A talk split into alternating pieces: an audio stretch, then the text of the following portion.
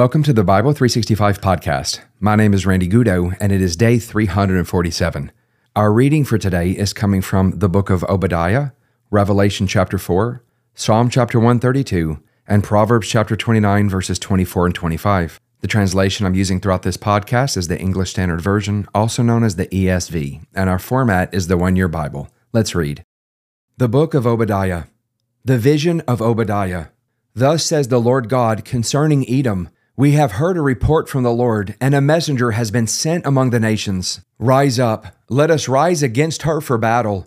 Behold, I will make you small among the nations, you shall be utterly despised. The pride of your heart has deceived you, you who live in the clefts of the rock, in your lofty dwelling, who say in your heart, Who will bring me down to the ground? Though you soar aloft like the eagle, though your nest is set among the stars, from there I will bring you down, declares the Lord. If thieves came to you, if plunderers came by night, how you have been destroyed. Would they not steal only enough for themselves? If grape gatherers came to you, would they not leave gleanings? How Esau has been pillaged, his treasures sought out. All your allies have driven you to your border. Those at peace with you have deceived you. They have prevailed against you. Those who eat your bread have set a trap beneath you. You have no understanding. Will I not on that day, declares the Lord, destroy the wise men out of Edom and understanding out of Mount Esau? And your mighty men shall be dismayed, O Teman, so that every man from Mount Esau will be cut off by slaughter. Because of the violence done to your brother Jacob, shame shall cover you, and you shall be cut off forever. On the day that you stood aloof, on the day that strangers carried off his wealth and foreigners entered his gates and cast lots for Jerusalem, you were like one of them. But do not gloat over the day of your brother in the day of his misfortune. Do not rejoice over the people of Judah in the day of their ruin. Do not boast in the day of distress. Do not enter the gate of my people in the day of their calamity. Do not gloat over his disaster in the day of his calamity. Do not loot his wealth in the day of his calamity. Do not stand at the crossroads to cut off his fugitives. Do not hand over his survivors in the day of distress. For the day of the Lord is near upon all the nations. As you have done, it shall be done to you. Your deeds shall return on your own head. For as you have drunk on my holy mountain, so all the nations shall drink continually. They shall drink and swallow, and shall be as though they had never been. But in Mount Zion there shall be those who escape, and it shall be holy, and the house of Jacob shall possess their own possessions. The house of Jacob shall be a fire, and the house of Joseph a flame, and the house of Esau stubble. They shall burn them and consume them, and there shall be no survivor for the house of Esau, for the Lord has spoken. Those of the Negeb shall possess Mount Esau, and those of the Shephelah shall possess the land of the Philistines. They shall possess the land of Ephraim and the land of Samaria, and Benjamin shall possess Gilead.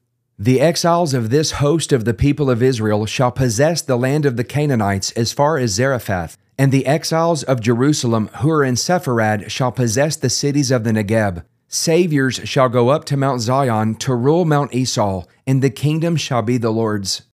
Revelation chapter 4 After this I looked, and behold, a door standing open in heaven. And the first voice, which I had heard speaking to me like a trumpet, said, Come up here, and I will show you what must take place after this. At once I was in the Spirit, and behold, a throne stood in heaven, with one seated on the throne. And he who sat there had the appearance of jasper and carnelian. And around the throne was a rainbow that had the appearance of an emerald. Around the throne were twenty four thrones, and seated on the thrones were twenty four elders, clothed in white garments, with golden crowns on their heads. From the throne came flashes of lightning, and rumblings, and peals of thunder. And before the throne were burning seven torches of fire, which are the seven spirits of God. And before the throne there was as it were a sea of glass, like crystal. And around the throne, on each side of the throne, are four living creatures, full of eyes in front and behind. The first living creature like a lion, the second living creature like an ox, the third living creature with the face of a man, and the fourth living creature like an eagle in flight.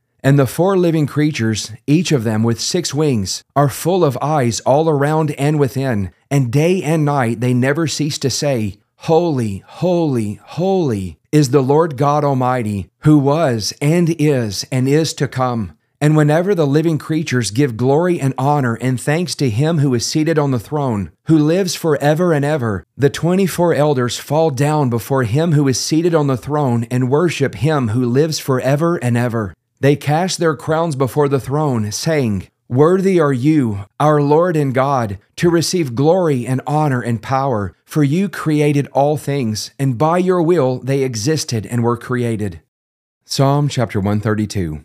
Remember, O Lord, in David's favor, all the hardships he endured, how he swore to the Lord and vowed to the mighty one of Jacob, I will not enter my house or get into my bed. I will not give sleep to my eyes or slumber to my eyelids until I find a place for the Lord, a dwelling place for the mighty one of Jacob. Behold, we heard of it in Ephrathah. We found it in the fields of Jaar. Let us go to his dwelling place. Let us worship at his footstool. Arise, O Lord, and go to your resting place, you and the ark of your might. Let your priest be clothed with righteousness, and let your saints shout for joy. For the sake of your servant David, do not turn away the face of your anointed one. The Lord swore to David a sure oath from which he will not turn back. One of the sons of your body I will set on your throne. If your sons keep my covenant and my testimonies that I shall teach them, their sons also forever shall sit on your throne. For the Lord has chosen Zion, he has desired it for his dwelling place. This is my resting place forever. Here I will dwell, for I have desired it. I will abundantly bless her provisions. I will satisfy her poor with bread. Her priest I will clothe with salvation, and her saints will shout for joy. There I will make a horn to sprout for David. I have prepared a lamp for my anointed. His enemies I will clothe with shame, but on him his crown will shine. Proverbs chapter 29, verses 24 and 25. The partner of a thief hates his own life. He hears the curse, but discloses nothing. The fear of man lays a snare, but whoever trusts in the Lord is safe. For today's devotional, we're going to look at Proverbs chapter 29, verse 25. Then we're going to go back and give a little overview of a few things from Revelation chapter 4. So in Proverbs chapter 29, verse 25, it says this The fear of man lays a snare, but whoever trusts in the Lord is safe. Have you ever been facing this horrible situation and you were paralyzed by fear? And maybe a pastor or a good friend or a family member said, Hey, just trust in the Lord, it'll be okay. And you're thinking, That's easy for you to say because you're not facing what I'm facing right now. And the Bible says very clearly that the fear of man lays a snare. The NLT says it like this Fearing people is a dangerous trap, but trusting the Lord means safety. And I know that there are a lot of people today who feel so fearful and who really want so bad to truly be able to place their trust in the Lord. And I'm going to tell you this according to the word, if we place our trust in the Lord, then we're going to be safe. So let me ask you this Who is the Lord to you? Some people have a picture of the Lord from Sunday school. They have a picture of the Lord from when they attend church on Sunday. They think about the cross from time to time. They might think about the resurrection from time to time. I want to say this that we have no idea how awesome and majestic and almighty the Lord is. And we see just a tiny fraction of a glimpse in Revelation chapter 4, where the Apostle John was told to come up here so that he could be shown some things that were going to take place. The Bible says he was in the Spirit, and when he was in the Spirit, he saw a throne that stood in heaven, and he saw one seated on the throne. The one who sat on the throne, all that John could do was describe what was around him and what was about him, but he couldn't even describe who was sitting on the throne. He had the appearance of jasper and carnelian, and around the throne was a rainbow with the appearance of an emerald. There were 24 thrones around his throne, and from out of his throne came flashes of lightning and rumblings and peals of thunder. And before his throne were burning seven torches of fire, which are the seven spirits of God. Many people believe that this is symbolic of the Holy Spirit. And it says that before the throne there was, as it were, a sea of glass like crystal. Before his throne, the throne of God, on each side there were four living creatures with eyes all around them. The first creature was like a lion, the second like an ox, the second it had the face of a man, and the fourth was like an eagle in flight. They had six wings. And you know what they did all day long and all night long? They never ceased to say, Holy, holy, holy is the Lord God Almighty, who was and is and is to come. And when they began to worship the one on the throne, the 24 elders that were around the throne, on those 24 thrones, they fell down before him and they cast their crowns before that throne and they begin to cry out, Worthy are you, our Lord and God, to receive glory and honor and power, for you created all things, and by your will they existed and were created.